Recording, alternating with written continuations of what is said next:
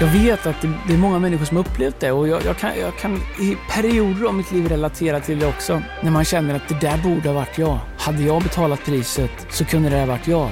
Och det är inte lätt att leva med, men det fina med Gud är att det aldrig är för sent.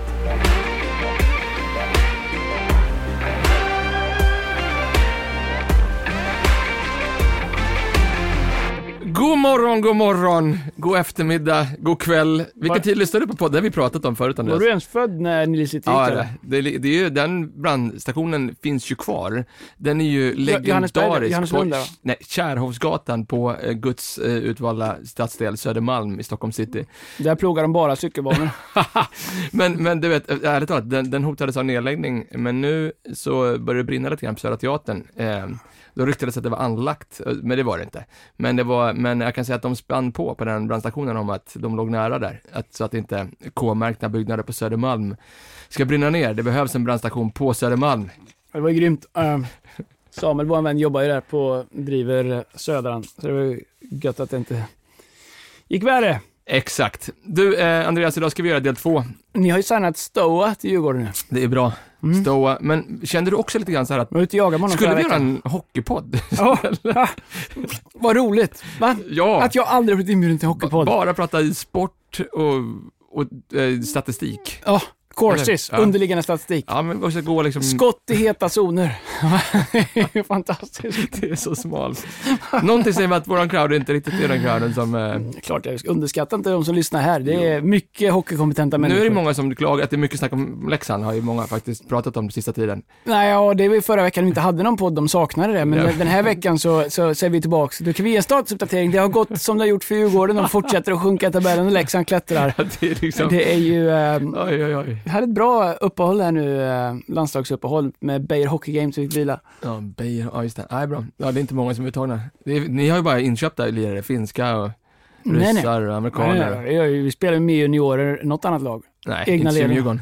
Va? Skämtar du Men eller? vi skämtar du? Fi- Lill-Fimpen, Ja, en. Holst. Han är ingen junior. Jo, Det är han inte. var därför han var med JVM eller? Ja, ja, men, eh, ja, men han räknas, men han räknas inte som junior längre. Han räknas som vuxenspelare. Var han med i JVM? Man såg han inte? Hade Ja, han men pucken eller? Sluta, sluta. Jag har inte med så sluta. mycket Ja. Det är bra. Mesta mästarna i Djurgården. Nu kör vi.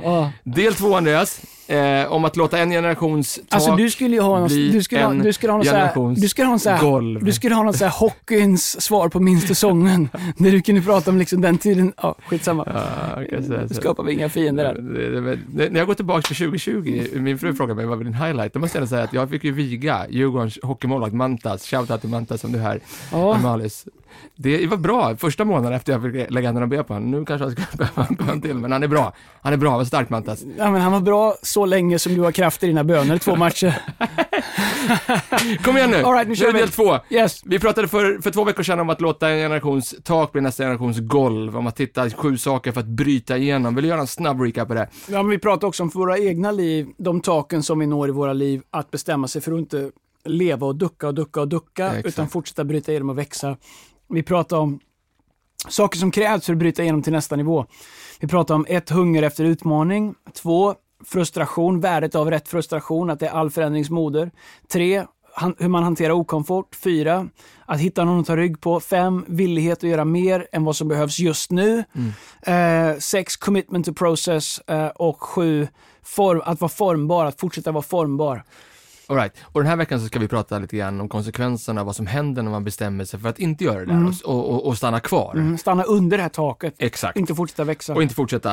Eh, En, en sak som du pratar om Andreas, eh, punkt nummer ett, vi lägger energi på ursäkter istället för att bryta igenom.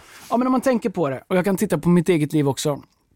Hur mycket energi man lägger på att hitta ursäkter bara för att man inte gjorde det som behövdes. Exakt. Hur många människor träffar man som säger, vet vad, det här blev inte bra, jag var för lat, eller jag var inte villig att göra det som krävdes, eller jag var inte, eh, som liksom säger, det, det, var, det var jag. Alltså nio av tio kommer det var fel på sammanhanget, det var fel på min chef, det var fel på min partner, det var fel på... Hur många träffar du som har, som har kanske gått isär eller brustit på en relation? Äh, jag var, jag var dum i huvudet, jag vet inte hur man är en man. Det är ju alltid den andras fel. Och jag tror att det som händer när man inte vill äga det faktum att jag behöver växa, att jag behöver ta nya kliv, kliv och bestämmer sig för att stanna kvar där man är. Då lägger man energin på att hitta ursäkter. Varför? Man måste alltid förklara för dem varför livet inte går så bra som det borde göra. Exakt. Men, men fundera på, vi stannar kvar där, för jag gillar det här. För att, du vet, ibland när du sätter lite press på människor, jag har suttit med möten där du gör det, eller i andra möten som man är med i, och inte press, men man liksom, man, man ställer en fråga, varför gör du så här? Och så En kravbild. Ja, så kommer det direkt massa ursäkter. Mm. Vad gör du då? Brukar du stanna upp på en gång? Låter dem liksom prata klart om sina ursäkter? Eller vad, liksom, vad, Alltså vad gör man som på, ledare? det beror på, alltså man får ju respektera och försöka höra människor, men jag tror så här, om jag ställer en fråga och någon är super, super, super snabb med ursäkter, då vet jag nummer ett, de har inte hört frågan jag ställde. Mm. För redan när jag börjar prata om det, så börjar de jobba på ursäkter i sitt huvud. Så de har inte ens riktigt hört vad det är jag frågar efter. Just utan det. Mm. de är ute efter att rädda sig istället för att lösa saker. När man står inför en utmaning då kan man fokusera antingen på lösa saken eller rädda sitt ansikte. Om du är en ledare, då struntar du där och då i prestige Mm. och du fokuserar på hur löser jag det här. Om du inte är en ledare, då går du direkt till hur kan jag rädda mitt ansikte här? Hur kan jag skydda min prestige? Och det blir viktigare än att lösa saken. Men så har du andra kategorier av människor, de som gör en pudel innan du ens liksom, de bara förlåt, för, vet, nej, ja, fel, du vet, som de kastar sig själva under bussen innan man ens har sagt liksom halva meningen. Ja, och det kan ju bero på massa olika saker, självbild hit och dit också, men i, det är också ett sätt att inte behöva äga. Exakt. Det är också ett sätt att inte behöva ta ansvar. Och vet jag liksom att om jag pudlar med det, det är som jag kommer hem liksom och, och, och du vet så här när min hund var liten, någon hundarna, du vet man har käkat upp någonting och så, du vet jag kommer hem och de ser att jag är hemma liksom, då sjunker de ihop så här liksom och du vet så här. Men, eh, men jag tror att, eh, att, att, att äga det här är mitt ansvar, det här ska jag göra. Jag, jag kommer inte med ursäkter. Jag kan komma med en förklaring till varför det blev fel eller blev rätt. Eller jag kan ta ägandeskap över att vara en del av lösningen. En, Men, bi- men i Bibeln, säga, vi brukar säga, eller jag, jag har sagt många gånger, att den som är bra på ursäkter är sällan bra på något annat. Mycket bra sant. Väldigt sant sant. Okej, en annan sak då Andreas, utifrån det, eh, en annan punkt då, som vi säkert kan ta del, eh, ta del efter det då. Vi letar fel i vårt sammanhang. Hur vanligt är inte det? Alltså att man skyller på sammanhanget istället för att gå tillbaka till sig själv. Åh, nej men eh, jag, jag tycker i livet generellt, liksom, om det gäller en relation, eller ett äktenskap, eller ett jobb, eller ett team, eller whatever. Det, hur ofta hör du någon som säger, ja men teamet var bra, men jag, du vet, jag var lat. Det, eller, teamet var bra, men jag var inte villig att göra det Det som som är krävdes. bra utan- på det. Linn Svan i längdskidåkning, jag, kollade på henne häromdagen. Hon ramlade i någon backe, man tänkte hon kunde hon skyllt på alla andra, Ja. kunde skyllt på ryskan, skyllt på finländskan. Ja. Hon bara, vet du vad, it's on me. Ja. Jag var dåligt positionerat. Hade jag legat längst fram så hade jag inte ramlat. Nej, Eller det, hur? det är kanon. Äg det liksom. Men jag tror att eh, det... Ibland ska man tänka sig med all den här energi som någon har lagt på att hitta ett fel hos ett sammanhang för att förklara varför deras liv inte är med.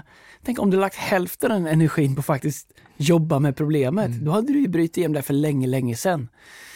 Eh, Man ska alltid vara varsam när man hör någon eh, vara för negativ till sitt sammanhang eller för negativ och för, du vet så här. Därför att eh, vi alla måste förklara varför deras liv inte går som, som, Just det. som det borde. Ja. Det är väldigt få som, är, som klarar av att vara självreflekterande i det. Och, det som händer, du pratade om det Andreas, att liksom vi se- ser fel på vårt sammanhang och så går vi till nästa steg som är liksom vi, vi ser fel i personer. Mm. Jag tror, om du, bara Hos ser, andra. om du börjar se fel i ett sammanhang också, så vill jag bara säga att det inte alls van, oh, åt en jordnöt här. det, det är ganska vanligt om man börjar se fel i ett sammanhang, att du byter sammanhang hela tiden. Just det. Och varannan, var tredje år, men vi har sett det, folk som kommer och går hos oss ibland i andra sammanhang, eh, inte i kyrkan, att du vet så här, hockeyspelare, du vet så här, ett år här, två år där, de, är liksom, de, de blir aldrig förstådda, ingen förstår dem. Men det är klart, när du har varit igenom sex, sju sammanhang och ingen har fattat dig, då kanske det är dags att ställa frågan, är det någonting jag behöver reflektera över med mig själv? Och det är väl det som är, liksom, när du pratar med tredje punkten där, att, att man ser fel hos andra. Det är en skyddsmekanism. Det är liksom som när man var, när man var barn och någon sa du är så då. Och du då? Vilket inte ens är ett argument. Och du då? Men, men jag tror att det är, man försöker hela tiden spegla, hålla upp en spegel. Och, och, och för att inte bli sedd så är det som att man gömmer sig bakom en spegel. Så istället för att ta till sig coaching, ta till sig kritik, ta till sig vägledning så håller man hela tiden upp en spegel liksom och, och liksom säger ja men du då, ja men du då, ja men du då, för att skydda sig själv. Och, det spelar, då spelar det egentligen ingen roll om man har rätt eller fel därför att den enda som förlorar på det är jag. Om jag hela tiden gömmer mig från det. Jag håller med. Grymt, grymt sant. Eh, fjärde saken du, pr- du pratar om Andreas, du pratar om att vår tro förminskas. Mm. När vi stannar kvar Ja. under det taket som Gud har tänkt vi ska bryta igenom. Mm. Bibeln säger den rättfärdige ska leda, leva av tro. Men om man drar sig undan så har min själ ingen glädje i dem. Så eh, ett liv i tro, ett liv framåt. Tänk på när Gud säger till Abraham i första Mosebok kapitel 12, vers 1 tror jag att det är. Eh, Det säger jag för att jag kan hela Bibeln utan till. det kan jag inte. Jag kan, just, jag kan Testa bara det det. Jag kan bara det och så kan jag Johannes 3.16. Ja. Men i första Mosebok kapitel 12, vers 1 till 3 så säger Gud till Abraham, packa upp dina grejer, din familj, din boskap, fru och allt vad du har och börja gå. Och Abraham säger, vart då? Det säger jag när du har gått, börja gå till den plats som jag ska visa dig. Just det. Mm. Och så sen säger han, där, när du kommer till den plats som jag inte har sagt än, men som jag kommer säga till dig, där när du kommer dit, där ska jag välsigna dig. Så det finns ett där för oss hela tiden. I varje stund finns det där som vi behöver ta oss till. Och jag tror att när vi väljer att stanna, då lever vi inte i tro. För vi är skapade för att leva jag vet att jag ska någonstans men jag är inte riktigt säker än på 100% vart det är men jag vet att där kommer Gud välsigna mig. Och det finns en trosaspekt i det. Vi är inte kallade till att leva safe med hängsleliv, eller att bygga fast oss. Vi är, med, vi, vi, vi vi är kallade till att vara i rörelse. Mm. Men när du känner liksom, åh, nu slår jag i taket här, det blir jobbigt. Då måste du välja, ska jag krympa? Då krymper din tro. Eller ska jag bryta igenom? Exakt. Då växer din tro. Men en grej som jag bara reflekterar över det nu Andreas, eh, under 2020 så pratade vi mycket om det liksom, om det där, att det finns ett där, men man vet inte exakt vart de är på väg. Vi gick in i covid, corona, vi slutade ha möten, om du går tillbaka några månader kan du lyssna på det. Eh, vad, vad liksom, vilken konklusion gör du när du ser tillbaka på förra året och liksom, vad, vad tog du för aktiva beslut att hela tiden röra dig mot det där, även fast du inte vet vart där var någonstans? Förstår du vad jag menar? Och inte låta din tro förminskas i det. Ja, jag, jag tror några saker som jag konkret bestämde mig för. Nummer ett är att fortsätta göra det jag gjorde innan. Det här är vem jag är, det här är vad jag är kallad till, det här är mitt uppdrag, det är det jag gör. Gud fanns innan covid och han kommer finnas efter covid. Mm. Och om han har gett mig en kallelse, om det finns en plan med mitt liv, då finns det nu också. det. Förankra det. Sen för min del så har det handlat mycket om att bygga goda dagliga vanor. Mm. Det, är- det är massa saker i vårt jobb som vi gör i vanliga fall som vi inte kan göra. Och jag vet att eh, folk resonerar olika. En del har liksom pastorer permitterat sig eller gått ner på halvtid eller liksom tagit långa, du vet så här, men jag bestämde mig för att nej, jag, ska, jag, vi, vi, jag ska göra något annat och vi ska göra något annat. Vi kan vinna i det här året. Vi kan fortfarande pusha i det här året. Vi kan fortfarande ta ny mark i det här året. Vi kan fortfarande göra saker. Och då krävs det goda dagliga vanor. Vi pratade om det i förra podden, jag har sagt så många gånger att om vi bygger goda vanor så kommer vanorna bygga våra liv. Så jag tror att eh, fortsätta att sträcka sig mot det som ligger framför. Jag, så skulle jag sammanfatta din fråga, ska jag säga. Jag, bestämde mig för att inte hoppa över 2020. Så vad gör, vad gör man då om man känner att man kanske 2020 blev ett sånt år? Ja, Där då- man liksom inte byggde goda vanor och man känner att man har fastnat i någon form av Netflix. Då börjar, då börjar man idag. Aha. Och vad börjar man med då? Ja, det första du kan göra är att säga upp ditt Netflix-abonnemang i en Okej. månad. Mm. Så att du inte kan göra det. Mm. Alltså, ibland så tänker vi, jag, jag, vill, jag vill ha allting plus allt annat också. Mm. O- o- Om, om du vill ha något annat, då måste du flytta på något först. Skapa andra vanor. Eh, bestäm dig, här, är- här är tre, fyra, fem saker jag ska göra. Säg det till någon. Säg, här är några nya saker jag ska göra. Kan du fråga mig regelbundet hur det går? Det är ett ganska enkelt sätt att komma igång. Här är tre saker jag ska göra. Jag ska bädda sängen varje dag. Jag ska duscha varje dag. Jag ska inte kolla på Netflix hela dagarna. Skämt åsido, det kan vara, jag ska ta en promenad varje dag. Jag ska börja bry mig om en annan människa varje dag. Jag ska, jag ska liksom eh, sätta mig ner och planera, skriva mål. Du vet, sen när man kommer in i en sån dimma som 2020 var, så är det väldigt lätt att man bara tänker, äh, men jag börjar drömma sen, eller jag sätter upp mål sen, för nu vet vi ju inte hur det är. Ingen vet riktigt hur det kommer gå. Man kan inte lita på Tegnell, eller vi kan skylla på vad vi vill. Men grejen är så här, vi kan sätta upp lika mycket mål nu som vi någonsin har kunnat. Det, det, det är fortfarande fritt att sätta mål. Någonting säger mig att de som liksom hittar ett sätt att få upp andningen nu Mm. och inte efter sommaren eller liksom efter påsken, de kommer dominera Ah, ja. på andra Ah, sidan ja. covid. Ah, ja. Och nu menar jag inte dominera för att trycka ner andra, men liksom flourish in life, eller hur? Det, Ja, men det är lite som startbommarna du vet, på, en, på ett travlopp. Så kör en bil som har eh, bommar ute, lämmar ute så. Solvalla, Ja, till exempel. Och, och, ja, eller Axvall i Skara. det är skit. det har jag aldrig förstått. Det, Nej, det, Nej men strunt i det, Kom, jag håll på när de kör, Mm. eh, så kör de ju upp och så kör de så fort som hästarna springer, sen fäller de in det. Just det. Så att när starten går, då har hästarna full fart. Mm. Tänk dig att du liksom bara tänker, nej men jag åker inte med den här bilen, jag står stilla här. Jag ser när han öppnar där borta, då ska jag få igång min kuse. Alltså du är så långt efter. Jag tror att, eh, att, ha, att, att, att liksom ha matchtempo, att börja förbereda sig, att eh, göra det man har gjort innan. Då, eh, för när det här ska startas upp igen, liksom, då, de som kan leda sig själva nu, De kommer leda andra när det här, lyssna på det här, det här är bra. De som kan leda sig själv nu, de kommer leda andra efter pandemin. Oj, oj, oj. Mycket bra. Okej, men liksom at the back of det då, Andreas. Eh, en annan sak som... Sa jag precis det här är bra eller? Vilken hybris. Förlåt. Jag ville men det bara... är lite som en läxa. Men det, femte saken, vi exkluderar oss från att kunna bli använda. Det är också ett sätt liksom att inte bryta igenom. Vi, vi sätter oss på sidan, sätter oss på läktaren, sätter oss i omklädningsrummet istället för att gå ut och spela match. Ja, en sak vet jag absolut. Det görs inga mål i omklädningsrummet. Sant. Det görs inga mål på läktaren. Mm. Eh, och det görs inga mål i offensiv zon i Djurgården Men, men, men, eh, men grejen är så här, mål görs på plan. Mm. Och, och, och om du är kallad till att vara där. Någon tacklar, någon blir fel, någon passar inte du ska, whatever, vilka metaforer vi vill använda. Du säger, nu går jag upp till läktaren och sätter mig och grina. Om det är så här det ska vara, då går jag och byter om. Här är vi upptäckt. Matchen kommer fortsätta ändå. Mm. Vi tänker, nu går jag upp och sätter mig på läktaren, då kommer alla sluta spela och undra varför jag sitter där. Det är ingen som gör det. De flesta undrar, varför sitter du där och grinar? Varför är du inte med och spelar för? Ja, det får ni lista ut själva. Så tar man en viktig mentalitet. Men varför är du inte med? Ja, det kan ni gissa. Förstår du? Det är men det är ingen som orkar gissa. Nej, Säg nej. vad det är. Nej. Som ledare så är vi skyldiga, om det är något så säger vi någonting. Men jag tror att det som hände när vi började liksom inte vilja bryta igenom och bli arga på andra människor, Mm. när vi inte längre vill spela match och vi är arga på andra människor som vill spela match, då tycker vi liksom att nej, nu, nu ska ingen göra det liksom. Och, och sen så, vi marginaliserar oss själva. Jag vet jag fick en fråga faktiskt härom, härom veckan, vi började prata lite grann om, ja, folk ska vara med eh, och tjäna, vi, bygger, vi gör ju möten, eh, spelar in dem och gör massa andra saker. Så fick jag en fråga där en frågade, liksom, du är alltid så inspirerad Erik och liksom, du hittar ju alltid ett sätt liksom att bara dyka upp varje vecka liksom. Jag skulle vilja också känna den inspirationen liksom. Och, och jag att stanna upp och tänka så här, är jag verkligen så inspirerad? Pff, Ibland. Vissa söndagar, vissa veckor, men ibland så är det bara ett commitment som gör att man dyker upp och spelar match, eller hur? Absolut. Att man är liksom, om man bara ska gå till vad man kände, då hade man ju liksom satt sig på läktaren var tredje vecka. Men, men så bestäm dig för och se till att ha goda vanor, eller hur? För att spela match. Verkligen, när jag var, när jag, när jag var 20 år och började göra det jag gör nu. Mm.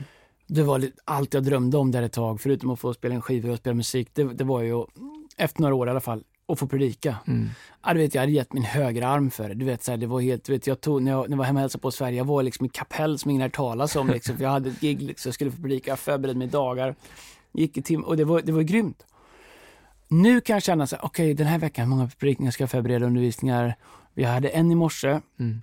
vi har två poddar idag, Mm. eller en podd idag, eh, och ska en annan grej. Mm. Sen är det core team, sen ska jag göra söndagsmöten. Det kan vara en fyra, fem olika undervisningar på en Så är det, vecka. Så är det. Och det är ju inte så att jag alltid känner att ah, det, det här är, det här är jag ska vet, förbereda. Men vet du, grejen är så här. Man måste komma till en plats där man säger, det här är vad jag gör. Det. Och det här är en disciplin. Det här är jag kallad till. Det här är vad ansvar som Gud har lagt på mig. Och jag kan inte lägga på någon annan att hålla mig motiverad eller att hålla mig exalterad eller att hålla mig inspirerad. Jag måste äga det. Och när du slutar göra det och du känner att du sjunker, då är det som att man börjar leta runt omkring vems fel är det? Mm. Mm. Det är fel på det, fel på det. Grejen är så här. My calling, my responsibility. Mm, bra sagt. Eh, sjätte saken, andra passerar oss. Vill du utveckla det lite grann, vad du tänker att vi stannar kvar under taket? Nej, men jag tror så här att som ledare, när, om, om vi inte vill springa längre Mm. eller vi inte vill växa, det som händer är att de som vi tidigare har lett, de kommer passera oss. Är det alltid en dålig sak då? Nej, det är, nej, det är en jättebra sak. Mm. Men inte om det sker för att jag som ledare försökte fälla ut mina bommar som den här startbilen och hålla tillbaks folk. För oftast det som händer om jag är ledare och säger nu vill jag inte växa mer. Det är att jag vill fälla ut mina bommar till så ingen ska komma förbi. Och om någon annan eh, liksom kommer förbi så blir vi griniga. Mm. När jag har fullbordat mitt lopp så hoppas jag att det är folk som har sprungit förbi mig och, och springer mycket längre. Att min sträcka fick betyda att andra kunde springa ännu längre. Det är underbart. Eller att resa upp ledare. Jag älskar när det kommer upp ledare som blir bättre än mig på olika saker. Men jag tror att eh, om någon annan har min plats för att jag inte var beredd att betala priset. Det är tragiskt. Mm. Så är det. Och jag undrar, jag vet att det, det är många människor som upplevt det och jag, jag, kan, jag kan i perioder av mitt liv relatera till det också. När man känner att det där borde ha varit jag. Hade jag betalat priset Mm. så kunde det ha varit jag. Och det är inte lätt att leva med, men det fina med Gud är att det aldrig är för sent. Man får alltid en andra, en tredje, fjärde chans. Verkligen. En sak som jag gillar när du pratar om att liksom slå ut armarna, jag vet pastor Brian säger ofta det, han, när han letar efter ledarskap med människor så säger han I don't look to people, I look through people. Ja. What's coming next? Mm. Jag tycker det är en, en, en vacker bild, eller hur? Tror, för ibland så kan man ju tänka att den här grejen med att inte låta andra passera, att man måste liksom fälla ut och se till att ingen slår i mitt tak, Mm. för mitt tak är taket för allas tak. Mm. Men det jag märkt med de största ledarna, inklusive dig, det är, och, och pastor Brian, absolut, det är att de är aldrig hotade av andra människor, utan, utan de är, reser upp människor och de vill liksom ärligt att de ska bli bättre, att de ska bli Verkligen. större, att de ska få större gåvor Mm. och bli använda större av Gud, eller hur? Mm. Absolut. Jag tror att osäkerhet hos en ledare är paralyserande för alla organisationer. Men, men, men det finns en väldigt stor poäng i det du säger där. För att om du vill se kvaliteten på en ledare, så titta inte så mycket på vad de gör. Titta Nej. på vad, titta på dem som de leder. Mm. För det är ju frukten av det som finns i en ledares liv. Så är det verkligen. All right, den sjunde och sista punkten du undervisade om Andreas, det var en ganska lång punkt men jag gillar det, Eh, så jag skrev ner den. Så här, så här skrev vi. Vi blir djupt otillfredsställda i alla delar av livet och börjar sakta utan att vi märker det dra oss tillbaka. Mm. Tragiskt. Ja, det blir liksom acquiescence, eh, vilket betyder att vatten alltid hittar enklaste Mm, vägen ner, mm, ne- nerför via gravitation.